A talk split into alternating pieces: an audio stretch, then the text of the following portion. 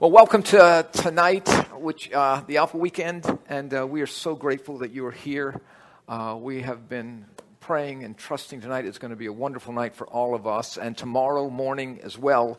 Um, first thing I want to mention to you is that uh, if you will, I don't have one, but if you will open about midway through your Alpha, the, the weekend manual, you will notice something that says Gleanings from Luke. I think it says that, doesn't it? Center page. So this is this is your homework. This is your homework for tonight. Oh, you are so kind. Thank you. So this is this is a story.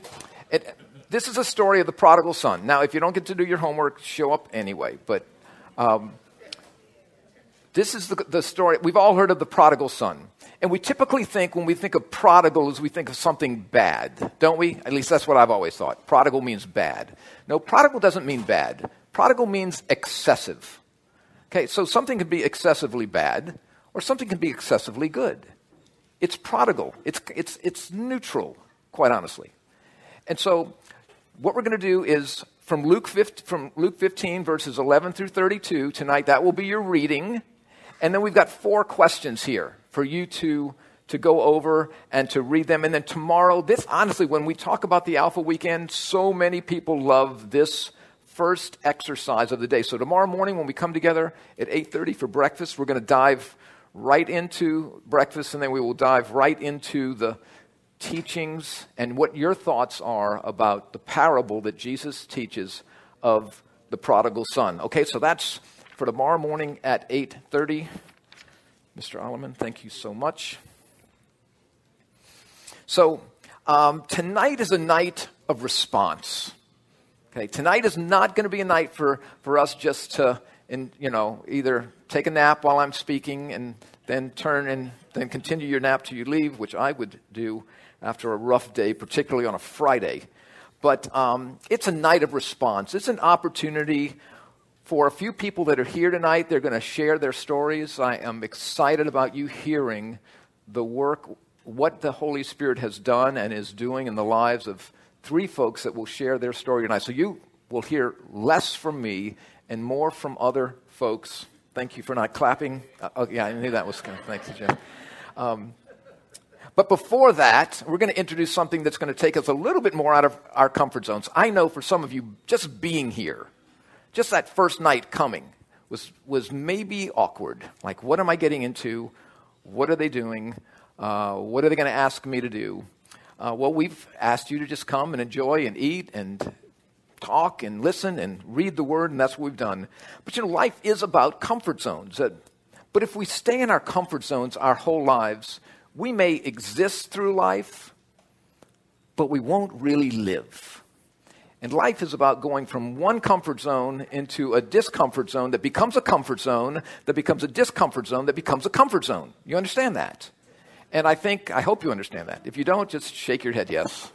Uh, and so tonight I have asked Stephen and uh, Rebecca Callie to come and lead us in a couple of songs.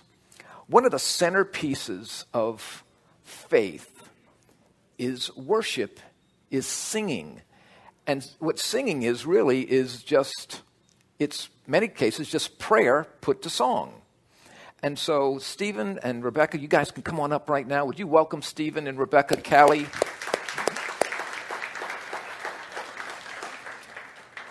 Stephen is slight of voice, so that gave us the joy of having Rebecca to join him. So, Stephen and Rebecca will lead us in a couple of songs. I'm going to ask, if you don't mind, if you're comfortable, would you mind just standing? You can stay seated if you want, but if you don't mind standing, the songs, the words will be on. If look, if you don't, if you're not comfortable singing, just act like you're at a bar.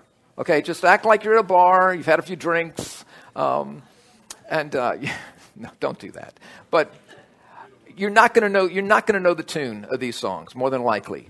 So let the words don't get so caught up in trying to sing the right note. Was that a G flat minor? Um, don't get so caught up in, in singing just right, but get caught up in the words.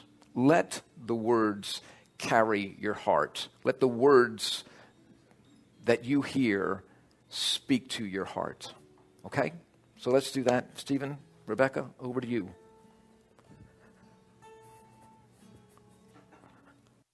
How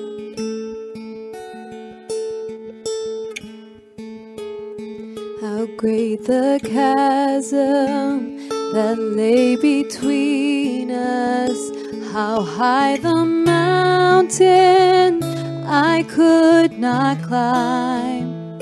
In desperation, I turned to heaven and spoke your name into the night. Then through the darkness, your loving kindness tore through the shadows of my soul. Is finished, the end is written. Jesus Christ, my living hope. Could imagine so great a mercy? What heart could fathom such boundless grace? The God of ages stepped down from glory to wear my sin and bear my shame. The cross has spoken, I am forgiven. The King of Kings calls me his own. Beautiful Savior, I'm yours forever. Jesus Christ, my living hope.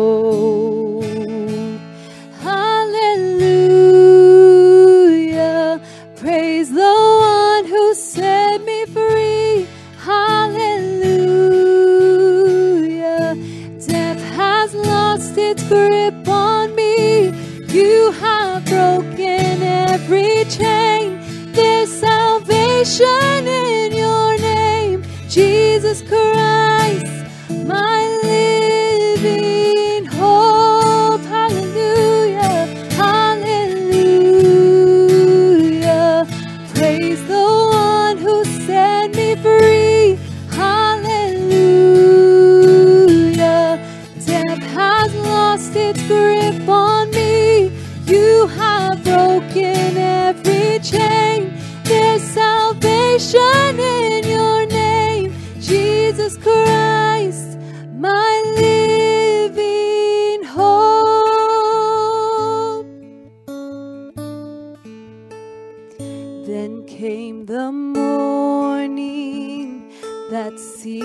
promise.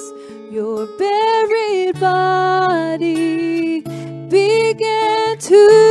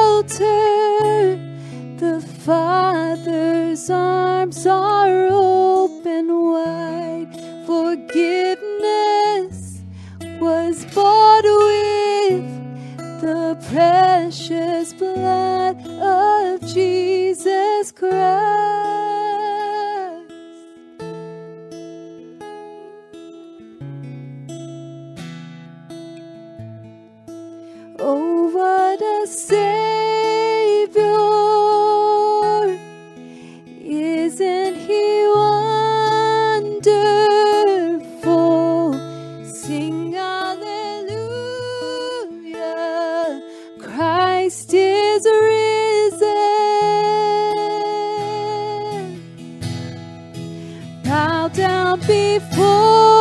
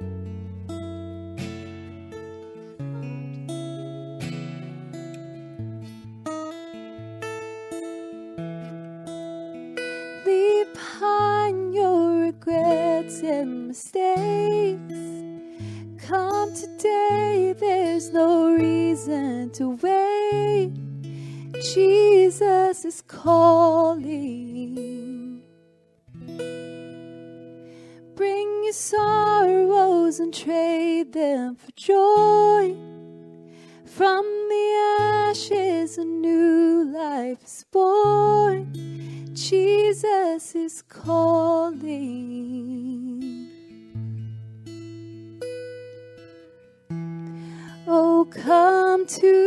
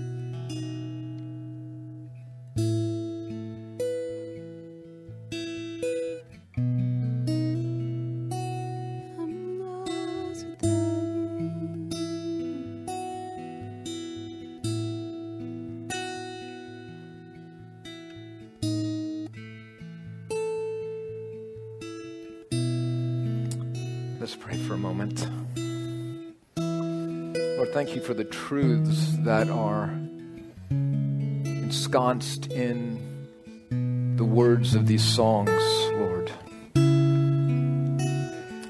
That you, Jesus Christ, are the very air we breathe, that we're lost without you. That you are the one that we need, the one that loves us and has come looking for, seeking us. And we pray tonight, Lord, for ourselves and for one another, that all that you have intended for us to receive by being here tonight, Lord, more than us not having anything else to do on Friday night, Lord, may it be that we accepted, even unwittingly, possibly, your invitation for us to be here tonight, for you to meet with us we have accepted that invitation and expect, Lord, to experience you tonight who have come for us, to love us, to change us, and to give us life. It's in Jesus' name we pray. Amen. Could we thank Rebecca and Stephen?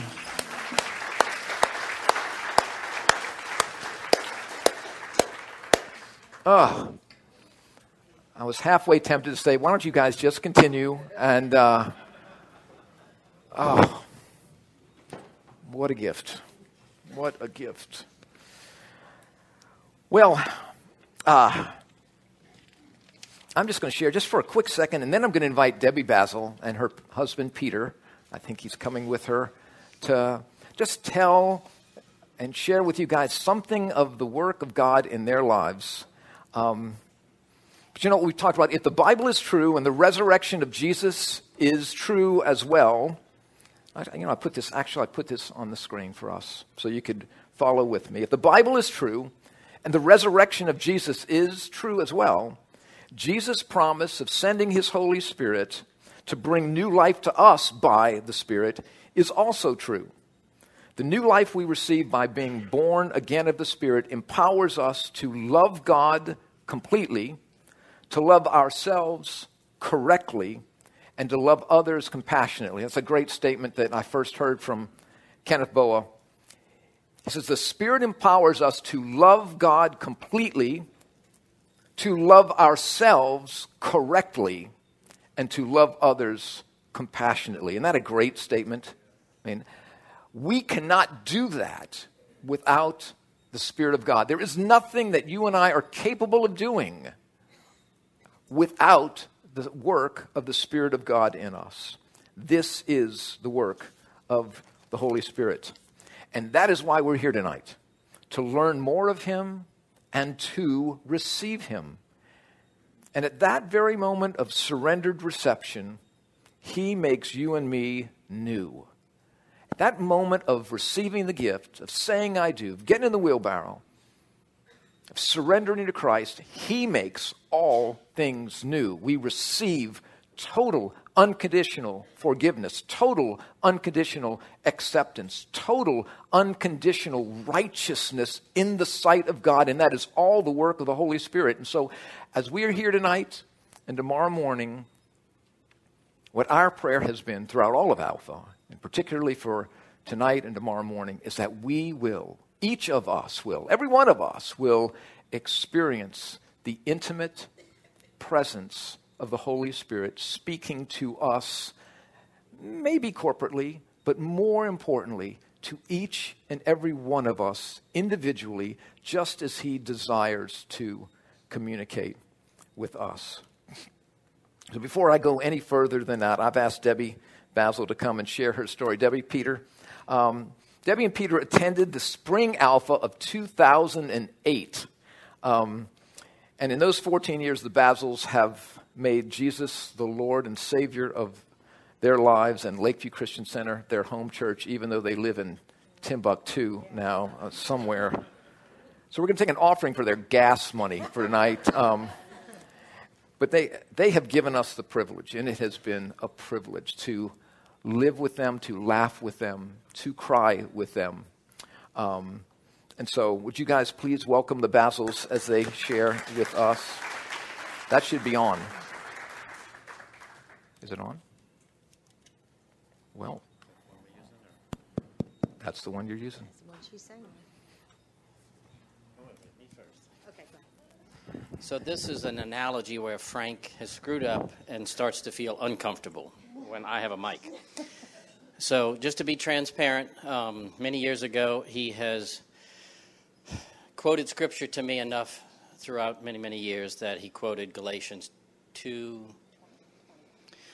No, that was God quoted that one. Frank quoted 2 11, maybe, where he rebuked me because my name is Peter, just like Paul did and allowed me never to speak again. So, Debbie, I just get to stand up here. Uh, so, that's on you. But anyway, here's my bride.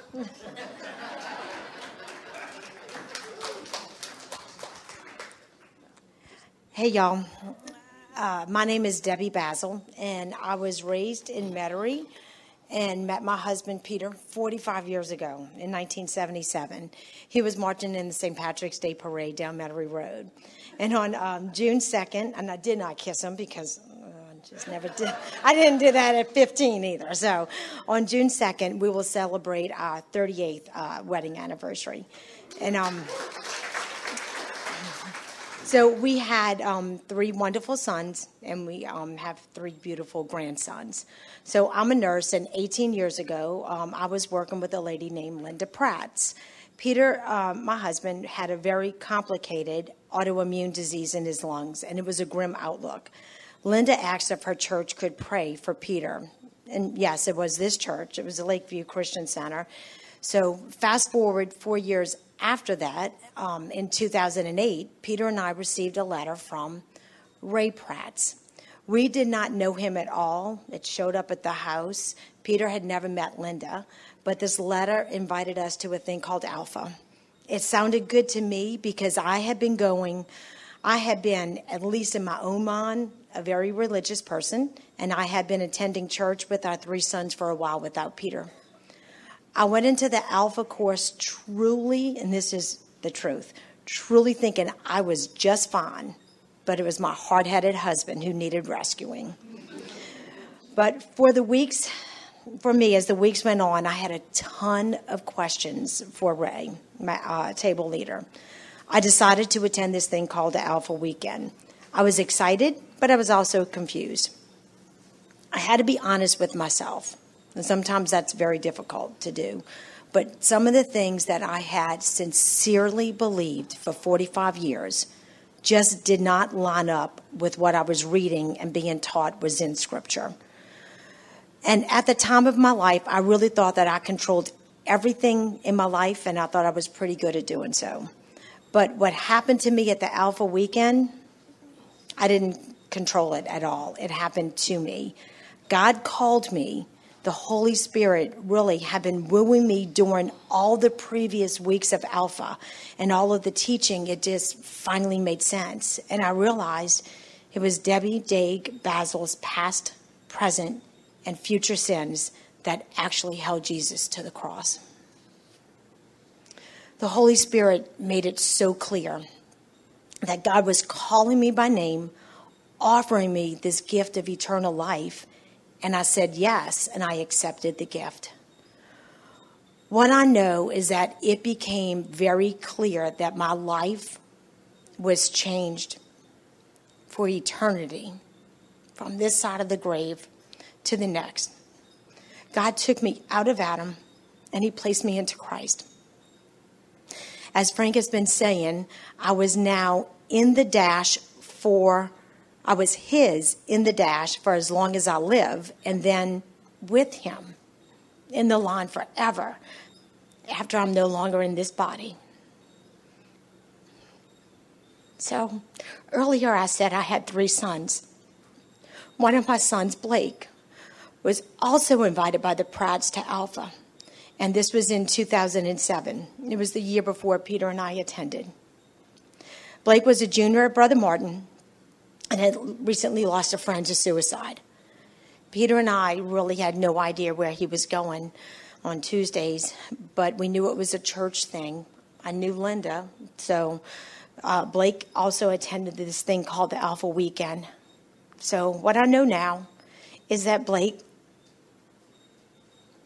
that God called Blake by name that weekend, and Blake said yes. And my son truly became a child of God for all eternity, even after his last heartbeat on this earth. After Alpha, Blake went through many, many struggles and difficulties that this fallen world can present. But my Blake was a fighter, and he overcame many of these battles. Life looked good. Blake became a husband to my precious Anna and a father to Nathan, even if it was just for a short while. You see, next week, May 25th, 2000, May 25th, 2017, so next week, it's going to be five years that Blake was deceived by the devil and he committed suicide.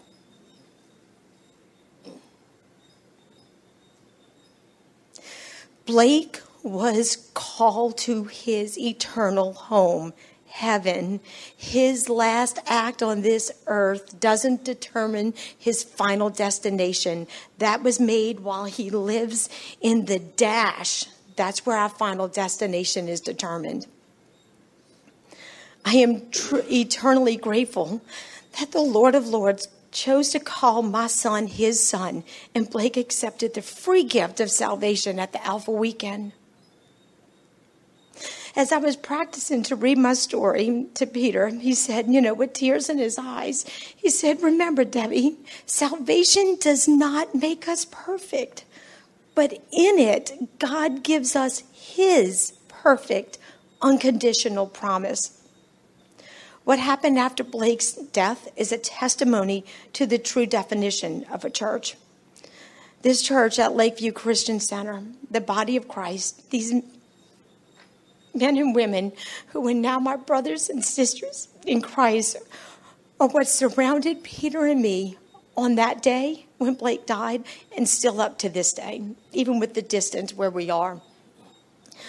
We are not alone in our dark moments and despair and such deep grief, the body of Christ has cried with us, loved us, and continues to clearly direct us back to the truth of the gospel and the scriptures on the days that we just can't even feel it. The pastors at Lakeview have been my counselors who have battled with me and have truly shepherded me. They help me to continue to have hope in the saving blood of Christ. Over 14 years ago, when we sat down at our first week of Alpha, we could never have imagined then where we would be today.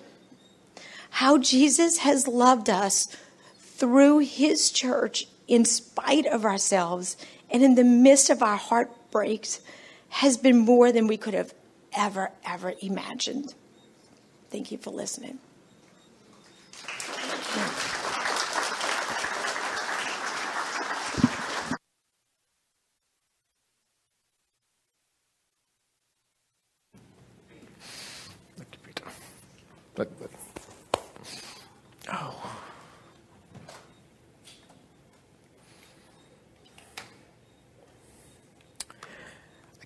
Begin. I do not know how hard that is to do that, what she and Peter just did. But um, I'll say it this way that is their gift to you because they have not wallowed in their grief they truly have believed that even as Blake was deceived to take his own life, um, that God, in ways that you and I can't understand, I know some denominations would say that is an unpardonable sin. I would hasten to disagree with that assessment of Scripture because that is not Scripture. That may be a tradition of certain denominations, but that is not Scripture. Um, Jesus Christ paid for our sins, past, present, and future, all that we had committed and were yet to commit. And so um, I am so grateful to them. And I wanted them to share, and I asked, and I was grateful that they would do this because it was the Alpha weekend that meant so very much to them. That was the launch pad. They had come to all the Alphas up to that point in time, and the weekend was the launch pad for their coming to know Christ and their experiencing Christ in amazing ways over the last 14 plus years. And so tonight we're in, it's actually session nine, but we have a handout for you guys, and I'm going to follow sort of. Um, these are notes that uh, are typically Peter Davidson's, and uh, uh, Peter typically will do the Alpha Weekend, but Peter was uh, smitten with uh, COVID early in the week, and uh, though he wanted to share with you, he did not want to share COVID with you. So, uh, uh, and we appreciate that. So, uh, I will be borrowing from some of Peter's notes because they are so good. Um, so, the initial and vital work of the Holy Spirit is to bring us, the initial and vital work of the Holy Spirit is to give us new life in Christ. If that doesn't happen, listen, if that doesn't happen, nothing else does. Coming to know Christ is the initial entrance into a relationship with God by the Holy Spirit. it would be like taking, if not being born, it'd be like taking a room in your house and preparing it for your child with all the new baby accoutrements and letting the room stay like that for a few years. And then in about five years, changing the decor to fit that of a five year old boy or girl. And then, at about, about eight years later, renovating to accommodate a 13 year old. And then, once again, you're soon to be in high school, you're soon to be high school graduate. Um, you've done lots of things to make that room all perfect for that child that you never had. See, life without Christ is just redecorating your house. Life without Christ is being about a lot of interesting things, but what it is not about is having life in Christ. You can do a, a lifetime of amazing things, of travels, of house buying, of house decorating, of jumping out of airplanes, and doing all kinds of other things that may be exciting to you. But there's no life there. And just like the analogy of having a room for a child that you never had is, it's like living a life without becoming a child of the living God. And that is the work of the Holy Spirit. It's what He does. He births us into Christ. So, this is what is most essential for you and me. And I love this from Pastor Peter's notes. What does the Holy Spirit do? He warns us about our true condition before God. He woos us to turn from our sins and our shame and to turn to Him. For those of you who are here for the first time, I am sorry. Just they'll explain these, these magical cups to you. Um, you know, I have to put these up here.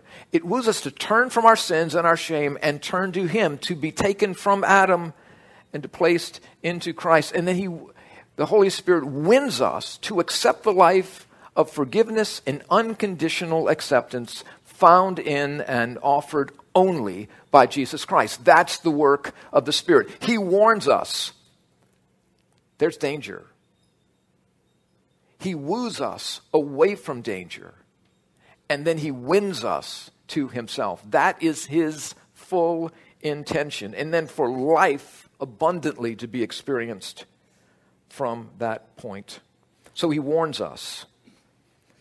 He warns us. Without Christ, we are dead in our trespasses and sins. We're in Adam.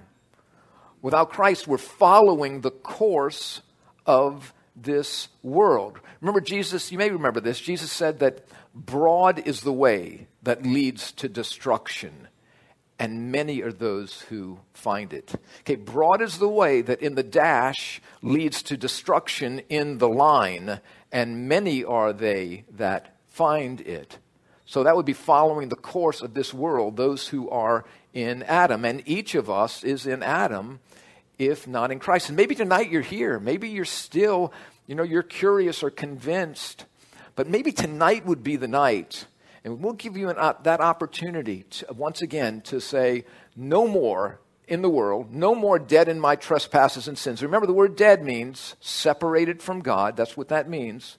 So, no more dead in our trespasses and sins. Without Christ, we are following the course of this world. We're following the prince of the power of the air, the spirit that is now at work in the sons of disobedience. This is what we talked about in session seven when we talked about when we talked about evil. Following the prince of the power of the air in Scripture, that is clearly a demonic uh, way in which we are being led. Following the power of the air, the prince of the power of the air, the spirit that is now at work in the sons of disobedience. Well, those would be those, of what the Bible says is true, as difficult as it may or may not be to receive or believe, the Bible says that's what's taking place for those of us who are still in Adam. Okay? Without Christ, we are living in the passions of our flesh, carrying out the desires of the body and the mind. We are still separate and apart from Christ, living to accommodate and living to satisfy our own earthly passions, lusts, and desires. And then we are by nature children of wrath, wrath, like the rest of mankind. Again, we are still in Adam. So, this is what the scripture clearly says. In other words, this is a warning that God gives so that we will escape this. God gives the. Listen, if He didn't want us to escape, He wouldn't give us a warning. Right? If you're driving down a street and it says, danger ahead, detour. Well, you can just drive right through that sign if you want, and you will find danger, but you can't say you weren't warned. Okay? God gives us His Spirit, and God gives us His Word to warn us, to make it very clear that to go this way, to this broad path that leads to destruction, will bring us to a fatal, forever demise. And so God is the God that He comes to warn us. And I'll give you three other scriptures right here that we've talked about in the past. When Paul writes to the, writes to the church at Rome, he writes this For the wages of sin is death. Okay? You and I sin. You and I do selfish things, and the earnings, right? Wages are what you earn, correct? You get your wages, it's what you earn. The wages of sin is separation from God. And every one of us have sinned. Every one of us have been selfish. Every one of us have turned to our own way. Every one of us have wanted to be as God. And what we have earned, according to what the Bible says, not according to me or this church or this whatever denomination, the wages of sin is separation from God.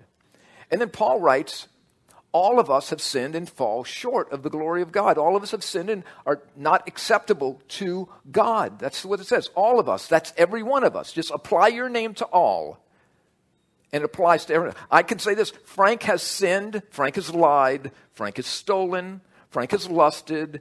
Frank has been greedy. Frank has done all those things because I want what I want when I want it. And the result of that was I was not acceptable to God. That's what it means to fall short of the glory of God, is to be not acceptable to Him. Now, you fall into that camp, and so do I, and so does Jimmy, and so does Bob, and so does Stephanie, and so does, so does Eduardo, so does every one of us. None of us escape that. And so tonight you can't say, well, that's not me. That must be the guy next to me. No, that's every one of us. All of us have sinned. The result of that is death and being unacceptable to God. And then in Romans 3, we see there is none righteous. I mean, this is kind of piling on here. There is none righteous, not even one. There's not one righteous. The word righteous again means not guilty, found to be legally innocent. Justified is what another word there. And so none of us is righteous, not even one. The Spirit of God, His job is to say, to each and every one of us, you're in a heap of trouble without God in the dash and forever in the line. That's his job to warn us. He is the great warner. So, nobody can say, well, God just didn't tell me. I just didn't have enough information. Horse hockey. God, sorry for being technical there, but God gives us all the information we need and if you've been here over these eight, now nine sessions of Alpha, I'm confident that you've heard things in the Bible maybe you've never heard before. Maybe you've liked them or not liked them. But it's what the Spirit of God is communicating to each and every one of us. If what is said in this Bible is true, if Jesus is in fact raised from the dead and ascended into heaven as, and has sent the Holy Spirit, this is the truth.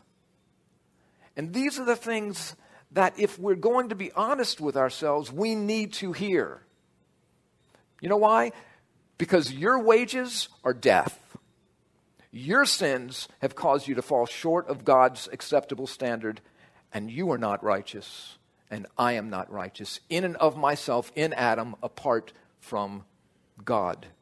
Just not there.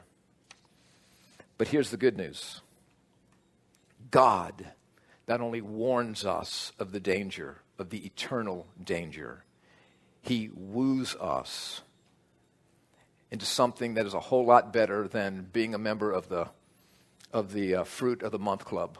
You know, I mean, I don't know if any of you are members of the Fruit of the Month Club, but this gift is a whole lot better than that. Con- this kind of wooing is unheard of, unprecedented, and undeserved. But it is totally necessary if you and I are to have peace with God. Totally necessary. Here's what Paul wrote to the, um, In John 3, I'm sorry, Jesus said this Truly, truly, I say to you, unless one is born again, he cannot see the kingdom of God. Do not marvel that I said to you, You must be born again. So here's a warning and at the same time a wooing. The warning is this unless you are born again, you will not see the kingdom of God. Now, let me just stop here. Do you believe that? Unless you have been born of the Spirit, unless you've been taken out of and placed into Christ, you will not see the kingdom of God. Again, don't believe me. I've said that multiple times during Alpha. What does the Word of God say? The Word of God says, unless you are born from above. Look, this has nothing to do with whether you're a Catholic or a Baptist or a Presbyterian or an Episcopalian or you don't know what the heck you are. It doesn't matter. Jesus said, unless you're born again, you will not see the kingdom of heaven. Now, maybe Jesus is wrong and you're right. Maybe. But he said, unless we are born again, we'll not see. He says, do not marvel, he told this rich Jewish religious leader, don't marvel that I said to you, you must be born again. Hey, that does not happen when you're an infant. That does not happen when you get baptized at 12 years old and you're Catholic or you're Methodist or whatever church. It doesn't happen then. It doesn't happen in your Catholic church or your Methodist church or your Episcopalian church or any other church. It happens when the Spirit of God comes upon you and births you into God's kingdom. This is not an issue of denomination. You're not going to find one denomination in this Bible ever. You'll find John the Baptist, but that's about as close as you get. So, so understand that Jesus is speaking to people who can think and communicate, who he is warning by his Spirit that you must have a new life. You were born physically alive but you were born spiritually separated from God. To come to know Christ is to be born spiritually alive. That's why Jesus said, You got to be born again. And so, in this statement, Jesus warns, and at the same time, he woos us to become his, to no longer be in Adam's fallen race. And then Paul writes to the church in Corinth, he says, God made him, that is Jesus, who had no sin, who was perfect in all of his ways, to be sin for us, so that in him, that is in Christ, we might become the righteousness of God. Now, what that's saying is this to be taken out of Adam, to be born again, to receive the gift that is offered in Jesus Christ, we become, now look, the righteousness of God. In other words, when God looks at you, when He looks at me, He sees the righteousness of Jesus Christ, and that is placed on us. That is attributed to us. And therefore, God accepts you and me now, not because of our faulty, failing works, but because of the perfect work of Jesus Christ. Period. That's what He says. God made Christ who had no sin to be our sin bearer on the cross, so that in him we might become. The might there is this unless if we receive him, we do become. If we do not receive him, we do not become. We are not going to become the righteousness of God. I will still be the unrighteousness of Frank in Adam. I will still be the unacceptability of Frank still in Adam. But God's Spirit warns me and He woos me so that I will come to Him. That's what He does. And the scripture that you're so familiar with, because we talk about it so many times for God so loved you and so loved me that He gave His only Son. I mean, here's the wooing I've got my Son for you. I've got my Son for you, so please come to Him that whoever believes in him shall not perish. Remember, the wages of sin is perishing, it's death. But the free gift of God is eternal life in Jesus Christ our Lord. So if you have the Son, you have eternal life. You get His perfect life. He gives His life to us, and God counts us as righteous. Now, again, so think about this for a minute. Where are you? Where are you? Are you in Adam or are you in Christ? Because of what the Bible says is true, it doesn't matter how many times you go to church. It doesn't matter how many prayers you pray. It doesn't matter how much money you give. Those are nice things. But those are things without Christ that are like decorating a room in your house for a child you're never going to have. It's like preparing and aggrandizing things, but you're never going to be there and experience that. So the question is this think about this. Are you in Adam still? Or have you surrendered the totality of your life to Jesus Christ? That's the question that we're dealing with tonight. And what does the Holy Spirit do? I can't do that for you. But the Holy Spirit is the one that comes and says, Will you come with me? Will, will you? Hey, I, I'm here to tell you about Jesus who died for you. I'm here to give you the life that that He came to give you, the life you couldn't give yourself, that He came to give you. I'm here now to give that to you. Would, would, you, would you like that? Would you like to receive that gift, which will change you in the dash and in the line forever? Would you like that? Like I said on, on uh, Tuesday night, has anybody, if that is the truth, and I've, I'm wagering my life on it that it is, that doesn't make it true or false, but I believe it's the truth. If that is the truth, there's no greater truth you will ever either receive or reject. But it's the work of God's Spirit to woo us to Himself. And this, I, in week four, I brought you to this scripture. And this is the testimony. Now, we just heard Debbie's testimony. We're about to hear Tara Mackey's story in just a moment. But this is the testimony that God gave us eternal life. He who has the Son of, has the life. He who does not have the Son of God does not have the life. Okay? If you have the Son, you have the life. If you don't have the Son, you don't have the life. Okay, again, if I could just blow away all of my religion right now, my religious thoughts, and all the things that have kind of made things hazy for me through my life, through maybe religion that was about God, but I really didn't know Jesus. Didn't know what this Jesus stuff was all about. That was my biggest problem, getting through the haze of religion and my own effort to, to reach God and be good enough for God to accept me. This is, let me just say this. This is my testimony. Is this your testimony? That God gave me eternal life. I have the Son. Therefore, I have the life. If I did not have the Son of God, I would not have the life. These things I am telling you right now.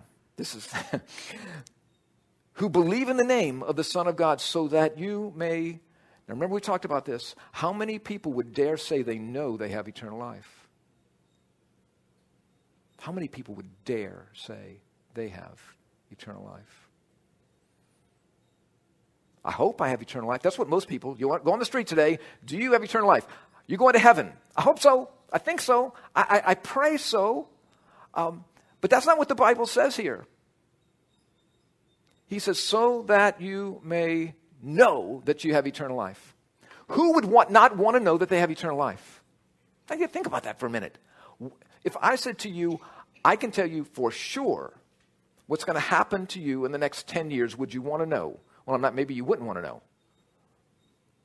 But if I could tell you, I can tell you that you will spend eternity in heaven with the Lord Jesus Christ and all others who have surrendered to him if you surrender your life to Jesus Christ. Don't, don't believe me, believe what he says. Has he said that? Well, if the word of God is true, he who has the Son has the life. He who does not, or she who does not have the Son of God, does not have the life. If you don't have the life, what must you have?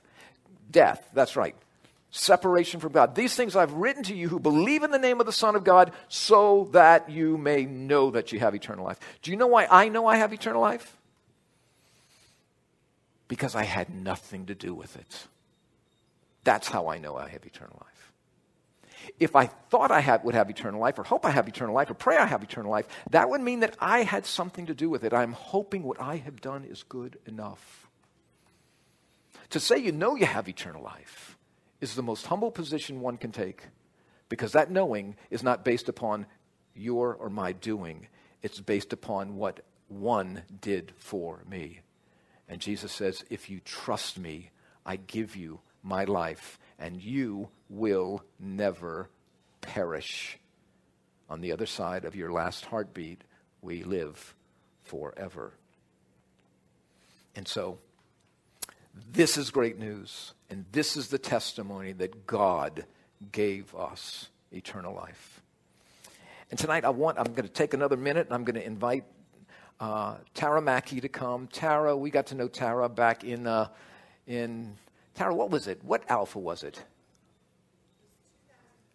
2003. We're pulling from the, we're pulling from the ancient times here of. So Tara, you probably some of you guys recognize her. She's an example of yeah. You can clap for her. Tara is an example of if you, you know, come to know Christ here, you get to dress in black and serve cake, uh, as I told you guys about. And uh, love this lady, love her family. Are any of your kids here tonight? Uh? Stephen is here, and Veronica's downstairs with the kids. Okay. So Tara is going to, I'll ask Tara to come and just share with you guys just for a moment. Because again, I want you to hear from folks that have experienced the warning and the wooing and the winning of the Holy Spirit. Madam.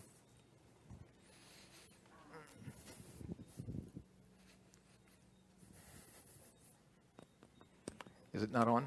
It should be on. Michael, try it now. Hello. There you go. Sorry. um, bear with me. It's been a really long time since I shared my story. And um, the last time I did, my husband was up here with me. Um, and never uh, since my kids are, are grown. And like I said, some of them here. So uh, give me a little grace. I grew up here in New Orleans, um, Irish Italian family. So, of course, we were Catholic. Um, pretty normal childhood. I don't have, you know, lots of trauma. I found out two months ago. Uh, I ran into some people I grew up with, and they said, "Oh, we lived on Single Moms Row," and we were poor, but I didn't know it. I saw my dad all the time, so that really did not have any uh, sort of effect. But I did go to church on Sunday. Um, you know, made sure I said all my prayers and did all my my things like a a good Catholic girl does. I was public school, so I had to go to catechism. um, but uh, being the baby of the family, um, my brother and sister 10 years older than I am, so got lots of attention from lots of people. You know, my mom would say, You never cried because you didn't have a chance to. Uh, I didn't. Uh, didn't have a chance to. Had lots of people around me who loved me, um, but um, just there was never enough, you know, growing up. Um, started getting into my foolishness very early, very early. Maybe started going to clubs maybe 12 years old, something like that. Um, I looked a whole lot older than I was, and um, I really loved to be out and social and dance, and so that was right up my alley. Um, I would go out all the time. Um, like I said, very early. Tried drinking and and little you know, tried drugs here and there, but that was not my sin of choice.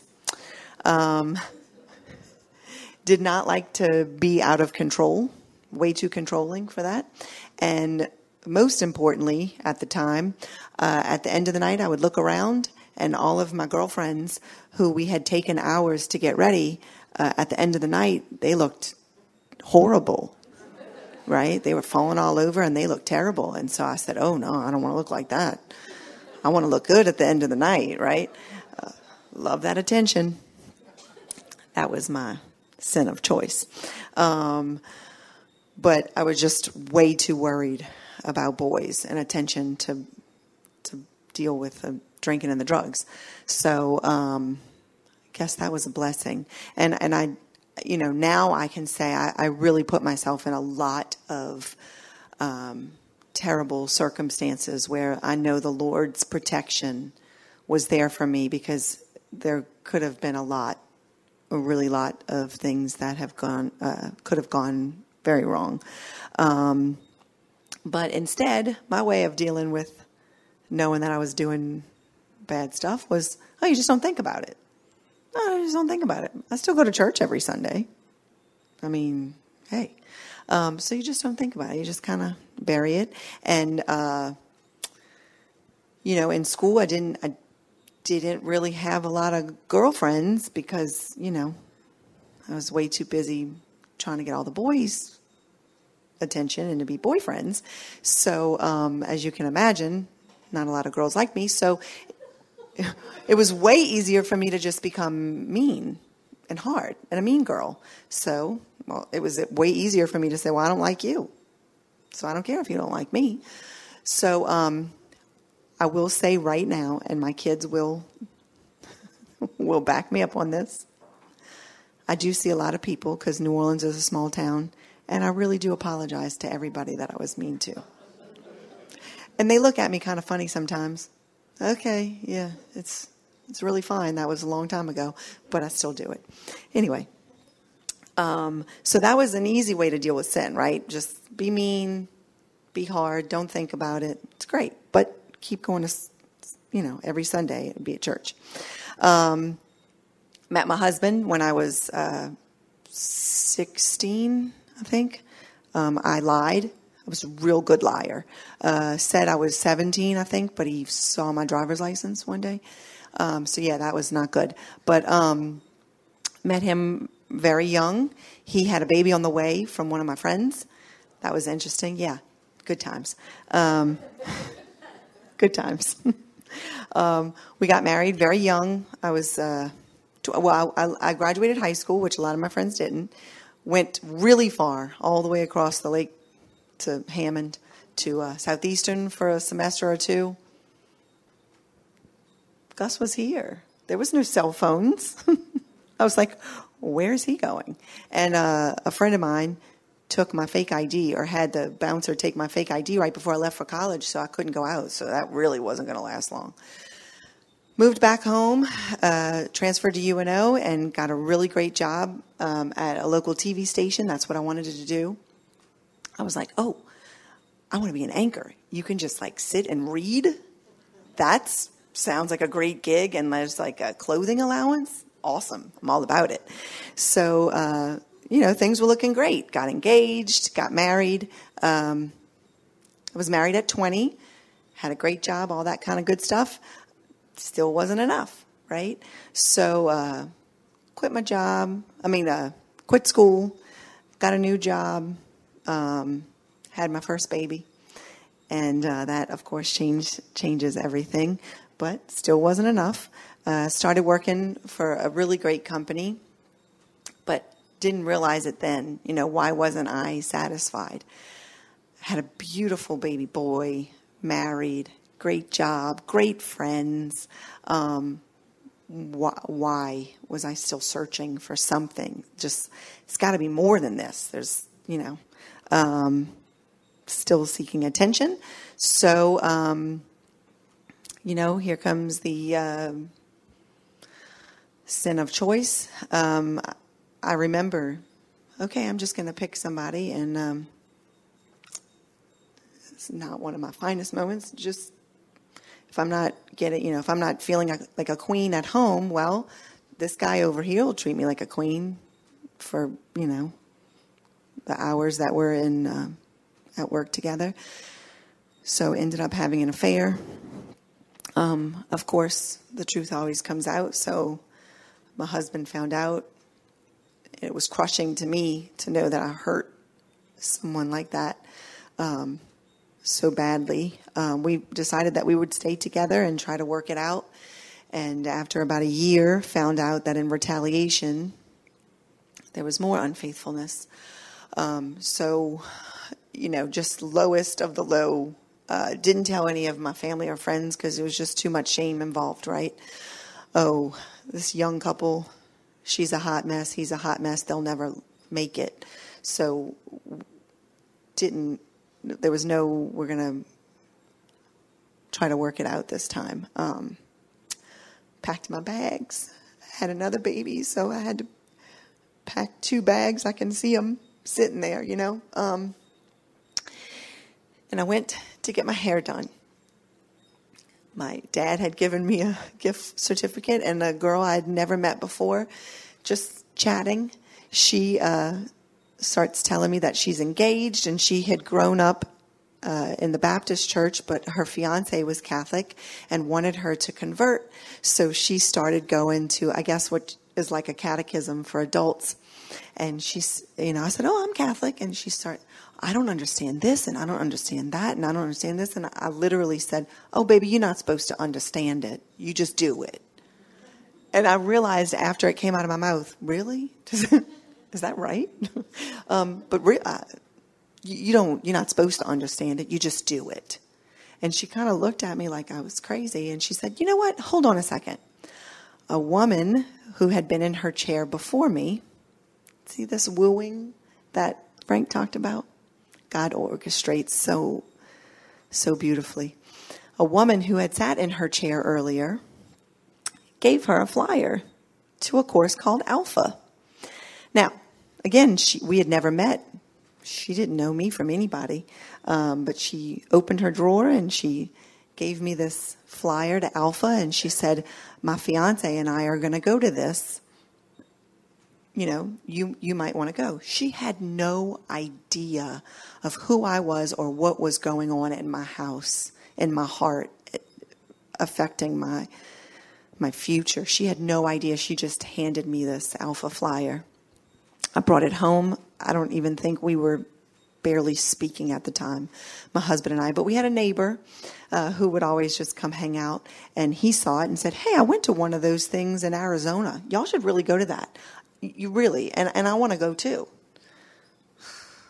Like, are you kidding me? Really, right now? Now, my husband grew up with no uh, denomination, didn't go to church, nothing like that. So I mean, I got up and got dressed and went to church every Sunday with my two children, all while having an affair. But my husband didn't.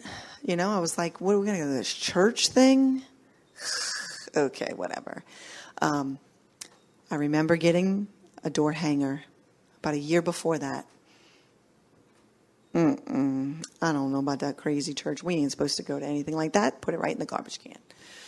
So if it weren't so dire, and if we wouldn't have been in the place that we were in, um, we would have never gone.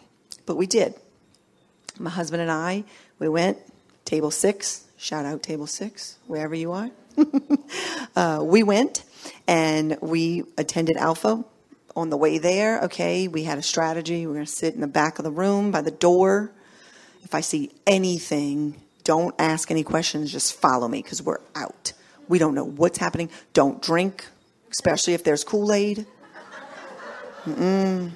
So we walked in very guarded. You know, we saw a cross. This was the old church. There's no, there's no Jesus on that cross. They don't believe in Jesus here. I mean, I was really, I was ready. You know, Mm-mm. so we went, and um, I didn't need convincing that I was a bad person. I knew I was a bad person. Um, but I needed punishment. I needed to pay for my sins. I, I knew I did bad. You know, where's, okay, let's skip to it. What do I need to do? How many, you know, what's my penance? How many Hail Marys do I need to say? Do I need to pay money? Like, what do, what do I need to do to, to get back right with God? That's kind of where I was. Um, week three comes along. I was, I will, I was shocked at the scripture. Like, wait, that's in the Bible? I had a Bible. I went to church every Sunday. So, you know, and I would hear Frank and Keith say, Don't trust me. Go look it up. Go look it up, right? Um, I had looked at the Bible before and none of it made sense to me. But all of a sudden I'm opening the Bible and I'm like, wait, that's what it's, wait, it really says that? All of a sudden it made sense to me. I, I just didn't understand that it was the Holy Spirit that was opening my eyes and revealing things to me that were there all along. Um, so we leave after week one. You know, we're in the car. How'd you like it? Hmm. You want to go back? Whatever. That's that's kind of where we were. We go back week two, week three. Our table was great. Let me just say this: we had um, another couple. The woman had left her husband, and she was with her boyfriend. We had um, her mother. We had Allison, who had invited me and her fiance, who refused to eat. He took it a first a step further. Not only anything to drink, no food. He would not eat anything either. Absolutely not. We had an atheist. He was great. It was so, I didn't get it. I was like, they have something. What is up with all these people? I would go drop the children off in, in uh, children's church, and there was all of these young teenage kids working in there. I thought, okay, the girls, maybe their moms made them come, but boys, Frank's son, why is this you know, good looking kid. You know, why on earth would he be volunteering to watch children? I just didn't get it. Why are all these people so happy? Why are they welcoming? Why is there like a like a familiarity here? I, I didn't understand, but I knew I wanted it. There was something. There was something there. Um, so anyway, week three comes around. Why did Jesus die? And um, both my husband and I both surrendered our lives to Jesus. I still thought there had to be something else. This is way too good to be true. There's no way that I have lived my life and ruined, ruined my life. And yet Jesus still wants me. Why am I here? What am I, what am I doing here? It was just too good to be true we were at such a poor place in our marriage that we didn't even tell each other. I went and told Frank. No, I'm sorry. I went and told Keith. Gus went and told Keith, but we didn't tell each other. We were still at, you know, how'd you like it? Yeah. You want to go back? Yeah, I guess, whatever. Um, but God, uh, the Lord just chipped away he is not a God of here's here it is, take it or leave it. This is the message. Look how bad you are. You're going to hell. That's not our God. Our God woos us and he chipped away little bit by little bit cuz he knows that's what what I needed. Showing me unfolding his mercy towards me and his love towards me that I knew I didn't deserve, and I didn't understand why. I still don't. Why? Um, but chipped away at our hardness, at our pride, at our selfishness, um, and completely restored our marriage. Um, we just celebrated 25 years um, being married. Yes. Um, we had two more babies. Um, and everybody's pretty much grown now. Um, the best thing as a mom is that God, and His merciful, gracious love, saved all four of my children. Um, I would love to stand here and say, Oh, listen, you know, ever since I surrendered my life to Jesus, it has been sunshine and rainbows, and we haven't had any problems, and everything is wonderful and great. But God doesn't promise us that here. God says, I have that for you, but not yet. Um, but what He does promise us is that He does. He will not leave us. Do I fail? I fail every day. Every day of my life, I fail. Um, but He doesn't leave me. Um, we experience a lot of loss. My husband lost his father very young. I lost my mom. Um, my aunt, who was like my second mom, my dad three years ago today. Six months after that, my brother. Um, we've experienced a lot of loss. And um, through that, my sister, I'm the only Um, I'm the only one, you know, the only believer that she knows. And and when trust me, when we first came out to our families and said, "Hey, listen, we're born again," they were not jumping up and down and saying, "Yay, we're so happy." Um, what do you mean we're not getting drunk at crawfish boil on Easter? What kind of foolishness is this? You know. Um, my husband works as a as a construction uh, guy. He's a roofer. Uh, so you know, when he stopped cursing every other word and changed his radio station to you know Christian music, you know, it's like, um, you know, I was getting baptized. I was all excited. Called my dad. Dad, I'm getting baptized. No, I will not be a part of that that's you know it's crushing. But um, but uh, my sister has been able to because now it's just she and I left out of the entire family. She's been able to watch how God has given me comfort and peace, and been able to go through all of that loss um, and say, like, what?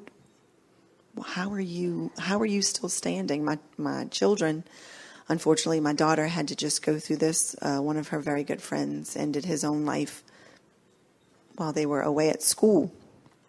Um, and her friends, you know, how are, how are you handling this? Why, why are you okay? Um, and it's because God is with us. He will never leave us. He will never let us go. Um, and we can have the peace um, in knowing that we can have peace, we can have comfort when things don't make sense in this world, and it seems like every day it gets worse and worse. Um,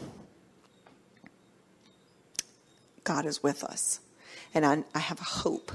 And uh, I joked earlier and said, you know, if if sharing my story, if one person can say, "Man, if God can save that crazy lady," then I have hope you do have hope.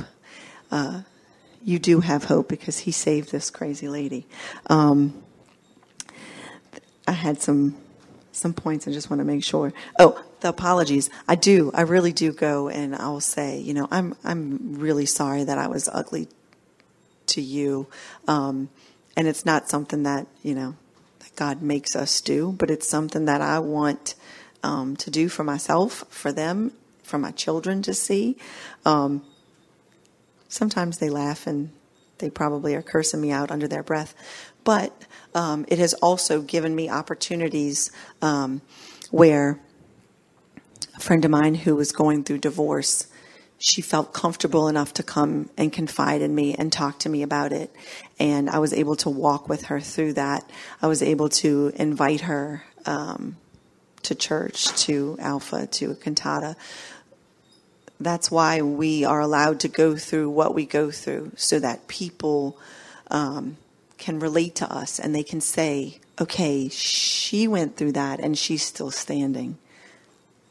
I know God. I can say personally, um, I have tasted and seen that the Lord is good. I deserve wrath. I deserve hell. I deserve punishment and judgment. But that's not our God. Our God orchestrated all of this to save me, to save you. You're not here by coincidence, right? There's a, a crazy story of how you got here. Um, but God gives us the opportunity to share our stories and to share um, how merciful He is for His glory. So just know that it's not a coincidence, not an accident that you're here, even if you can't stand the person that that invited you. they obeyed God's voice, saying, "Invite that person." Frank, uh, he obeyed the Holy Spirit, saying, "Come talk, Tara." Didn't want to, but thank you, dear. Thank, thank you. you so much. Thank you, Frank.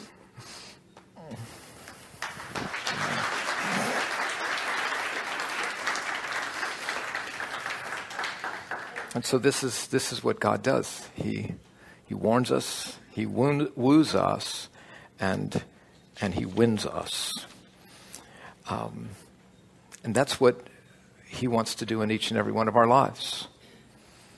And, uh, and what I want us to do, I just want us to take a time right now to pray. Because May 20th, 2022, may be the night that if you have not run into the open arms and heart of Jesus Christ, this would be that night. And why not? This decision changes the trajectory of your remainder of May 20, 2022, and May 20, 2023, and 24, and forever. That is the promise of God. And I have to believe that you wouldn't even be here tonight if you weren't sensing the Holy Spirit has been warning you and wooing you so that even tonight he could win you. Tonight would be the night you would say, I do to Jesus Christ. We talked about this in week four. That 2,000 years ago, Jesus Christ hanged on a cross, and before he died, if it had been a marriage ceremony right before he died, he would have looked you in the eyes and he would have said to you, I do. I take you, for better or worse, whether you're sick or healthy, forever, and death will not part us.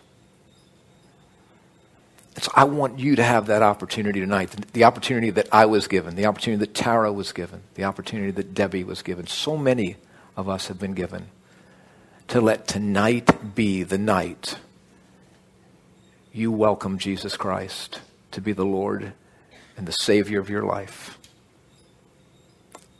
tonight and forevermore. So let's pray together for a moment.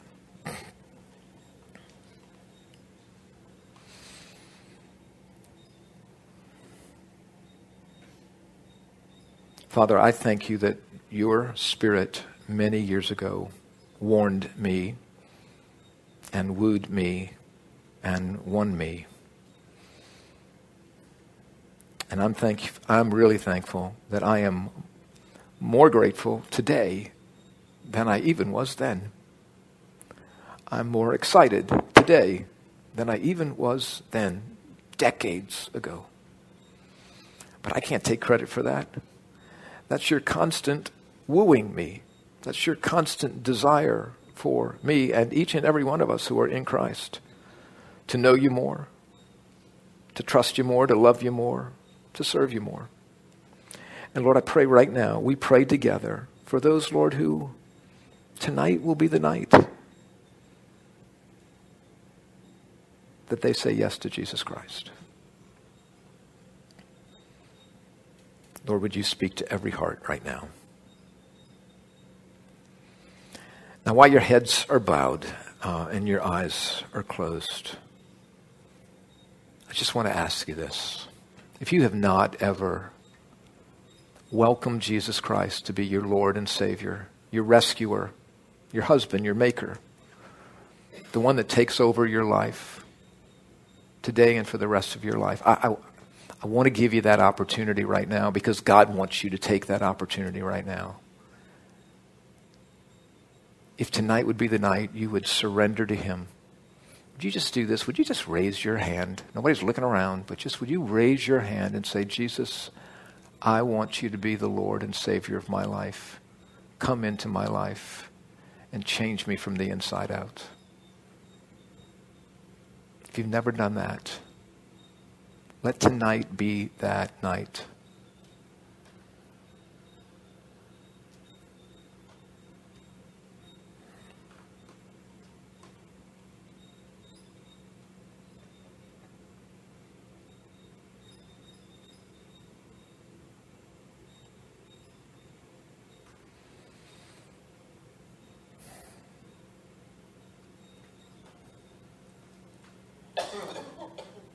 Anyone? Just just put your hand up just for a moment. Acknowledge to God, I want to be yours forever.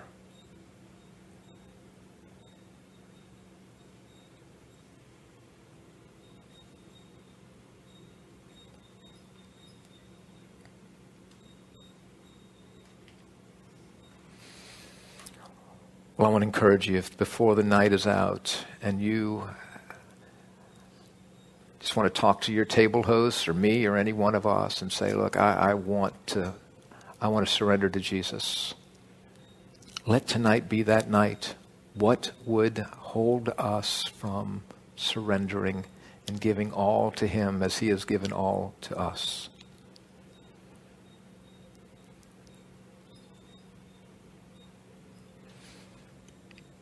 Father, thank you for this time. Thank you for your, your love. Thank you for your care. Thank you for your warning and your wooing and your winning. And we ask you to continue to minister to us as we continue to open your word through uh, tomorrow morning and Tuesday night and the remainder of Alpha. Lord, we thank you so much. In Jesus' name, amen.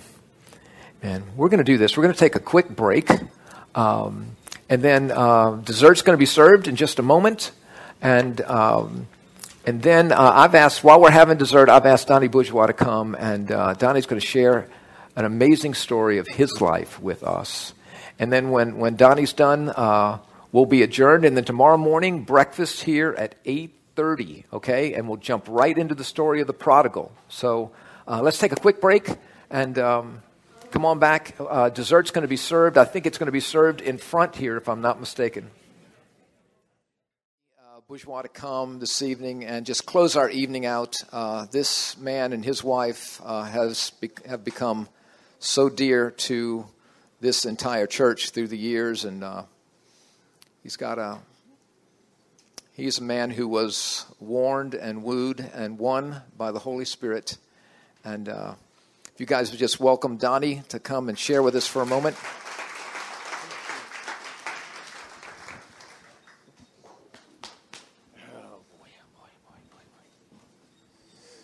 Hey, uh, hey, good evening to everyone.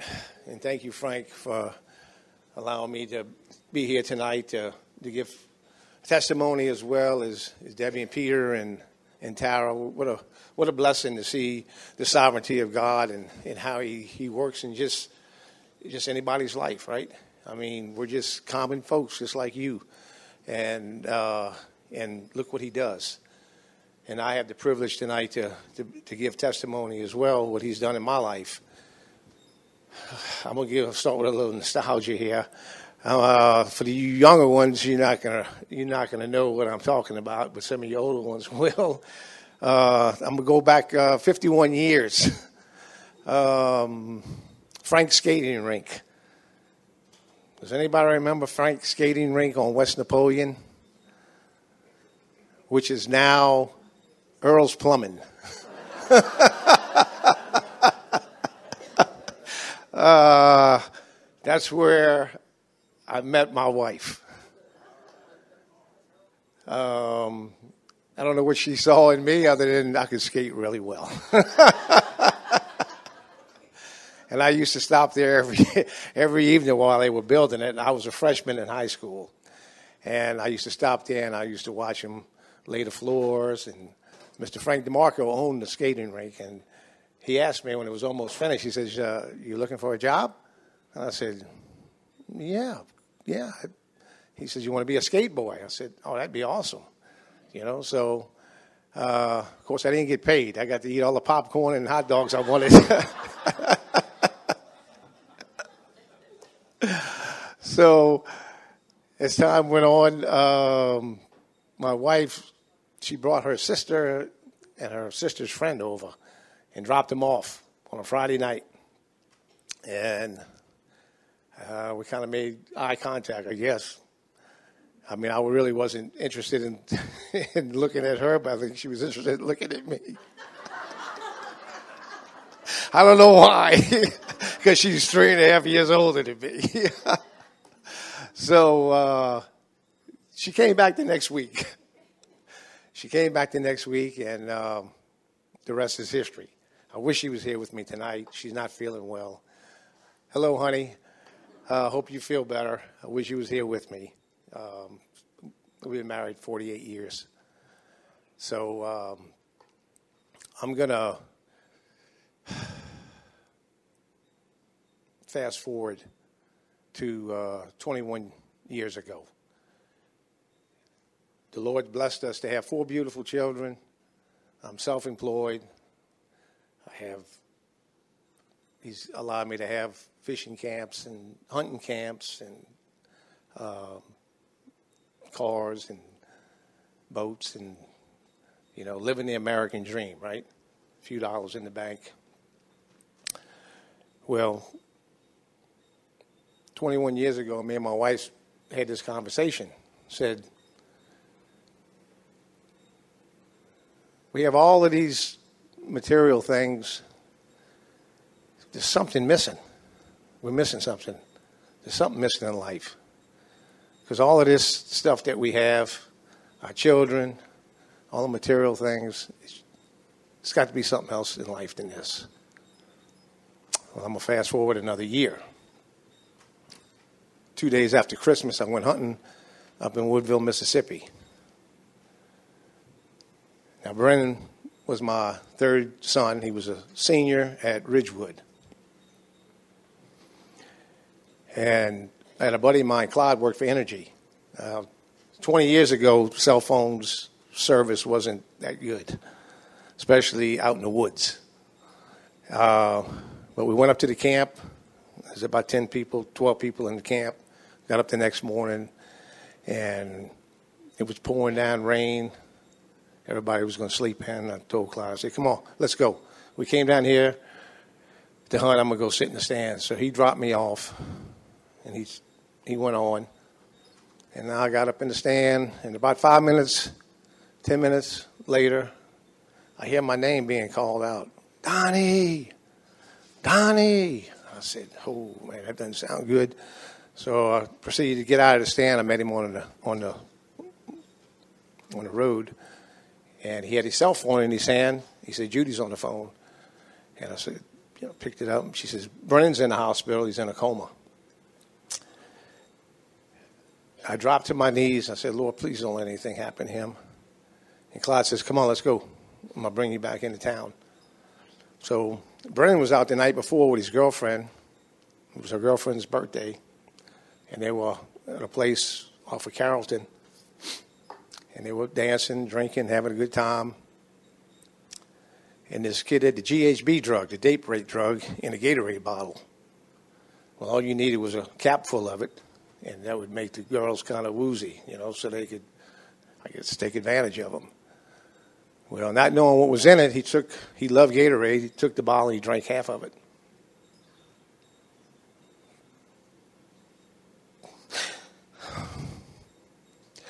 So it suppressed him to the point it stopped him from breathing.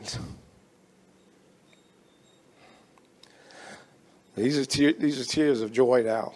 These are not tears of sadness. So Clyde brought me in,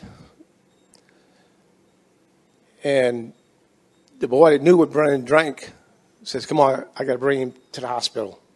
Put him in his car, drove him halfway around the block, stopped, said, I can't take him. I have all this other paraphernalia in my car. So his girlfriend went back inside and got another friend of his, got him in his truck, and they brought him to charity. So Clyde brings me in. I get to the hospital, and I'm running through the hospital, literally running through the hospital looking for my son and my wife. And I find him, and there's Brennan. He's in the bed, and he's just, he's 18 years old, healthy as a horse, and it just looks like he's sleeping. But they said by the time he got to the hospital, he'd already stopped breathing 10 to 12 minutes. So he was brain dead. So we were in the hospital with him for 11 days. The second day, they had so many people up there. I don't know how, how they got up there. They gave us a whole wing. And this gentleman came up and he asked if he could go in and pray over him. And I said, sure, absolutely. So he went in. You know, some things go on in our lives that we just don't we don't ever forget. And he went in and he came out and I remember him sitting in the corner for several hours. And he walked up to me and he said, If you get a chance, I'd like for you to read this. And he handed me this track. And I said, Thank you. And I put it in my pocket. Well, that night I took it out and I read it. And I read it again. And I read it again. Steps to Peace with God. And I did what it told me to do. At least I thought I did what it told me to do. Well, I did because I wouldn't be here tonight if I wouldn't have. Something happened. Something was happening that I didn't realize. And it's the Spirit of God that was in me, that was changing me. I had no idea what it was. For the next eight days in that hospital, the things that took place, I could write a book or several books on it. But I'm going to share it with you all. I did everything humanly, medically speaking, possible to try to get my son back. Hyperbaric chamber was a thing that was just starting back then, where but we had to transport him from uh, Charity to St. Charles General St. Charles, but it was an ordeal to transport him because the doctors and the nurses and all had to had to go with him. And that was they put him in a chamber and they pressurize it. It's like you go underwater 20, 30, 40, 50 feet, and the pressure pushes the oxygen into your blood, trying to get the oxygen to get into his blood system to get him revived, get his brain revived. So we wind up doing this twice. Well, everything was leading up that nothing was nothing was happening. So we were approached by LOPA. And they asked to meet with us. I didn't even know what LOPA was. So both me and my wife, we met with them on the eighth day, went up to the office, walked in, sat in front of the desk, and the lady asked us if we would donate Brennan's organs.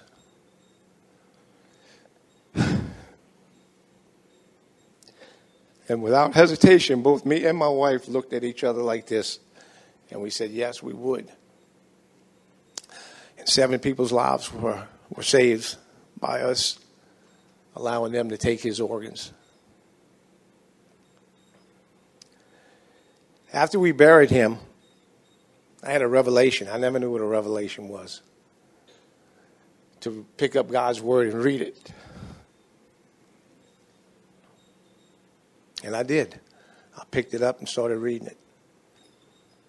The first scripture that God revealed to me when I opened his word up was in John 14 27. Jesus says, Peace I leave you with, my peace I give to you. Not as the world gives, do I give. He says, Do not let your hearts be troubled, nor let it be fearful. That scripture went right here in this heart for 20 years now. Never lost that peace. Never lost that peace by God's grace. I've never, never, ever felt anything like this ever in my life.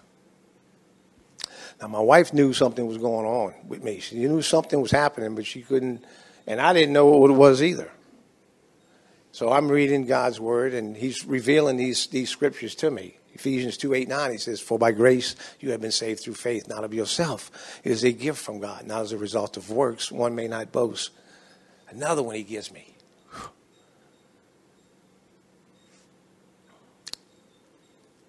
Matthew 11 28, He says, Come to me, all who are weary and heavy laden, and I will give you rest.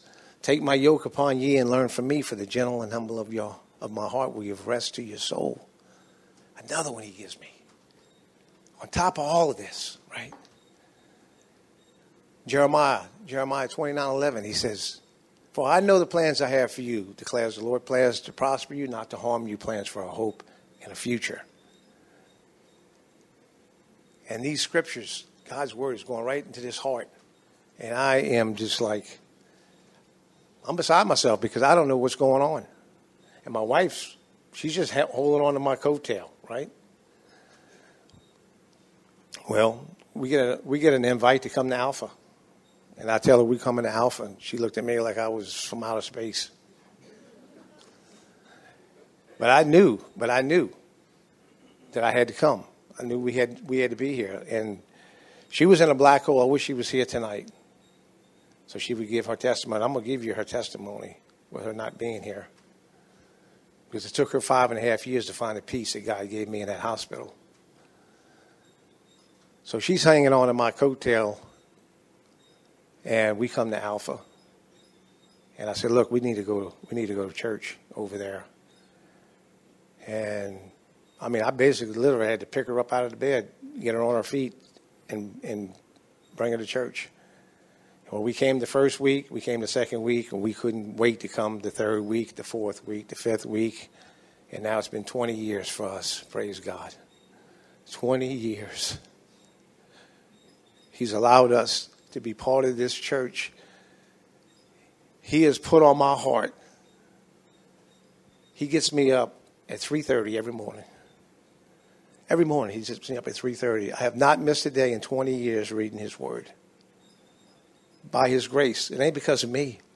It's because of his spirit that he's put in me that's given me the desire to read his word that I can stand here tonight and tell you this is what it does. This is what it does to, to individuals. And I know my story is different than Debbie's and Tara's, but we all have a story. Whoever comes to Christ, we all have a story, right? We all have a story. Now, my wife, she's got a story too. It took her five and a half years for her to come to find the peace. She couldn't, she couldn't understand it. She couldn't understand the peace. I couldn't understand it either. It was beyond, beyond my comprehension that I could have this kind of peace in my life. But I was asked to go to Cabrini High School to give testimony one time, and I wound up going seven times. I used to go on a Wednesday. Well, the week before the fifth time I went, this is five and a half years now after I buried my son. Something was going on with her.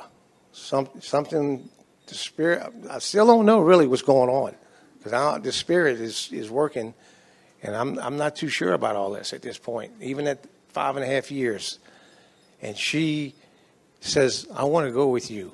Because after I'd, I'd go there and I'd give testimony, I'd have to come back home. I mean, I was just like mentally drained because I, I gave the girls Q and A time and and uh, and I was just I just had to go home and just I was just mentally drained. She said, I said, you sure you want to go? You know, you know, I have to go through this whole ordeal again. She said, no, I want to go with you. Well, she came, and I went through the whole ordeal. And when I got finished, she stood up. And we probably had about 100 girls in the chapel there. And she said, I'd rather be where I am today in my walk with the Lord than to have my son back.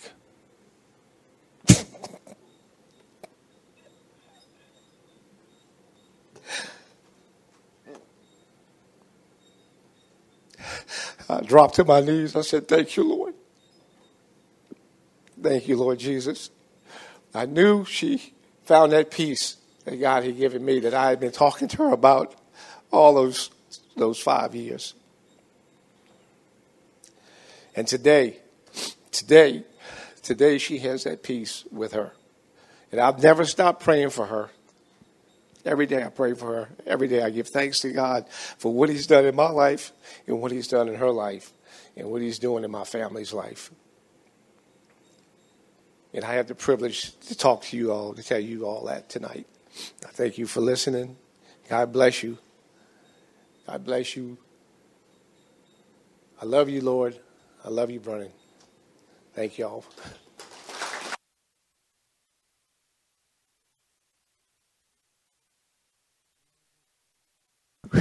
what I was missing that, that year before Brennan passed, that what I was missing, what we were missing, was the Lord.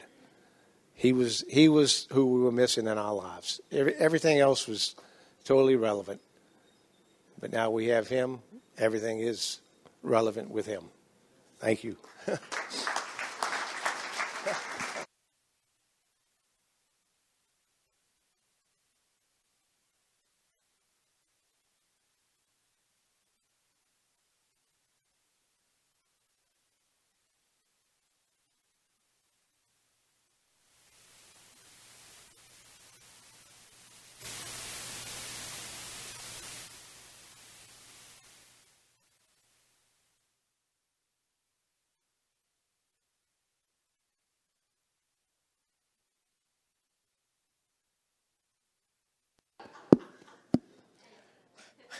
just looking at me like, what do you want? Yeah.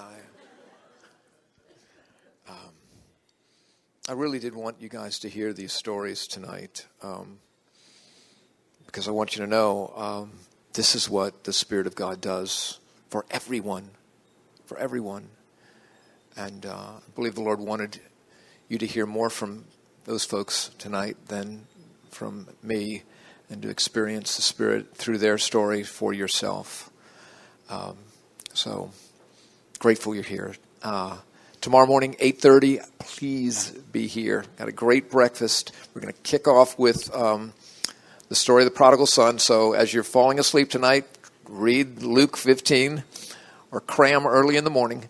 And um, we will look forward to uh, seeing you then. So thanks for being here.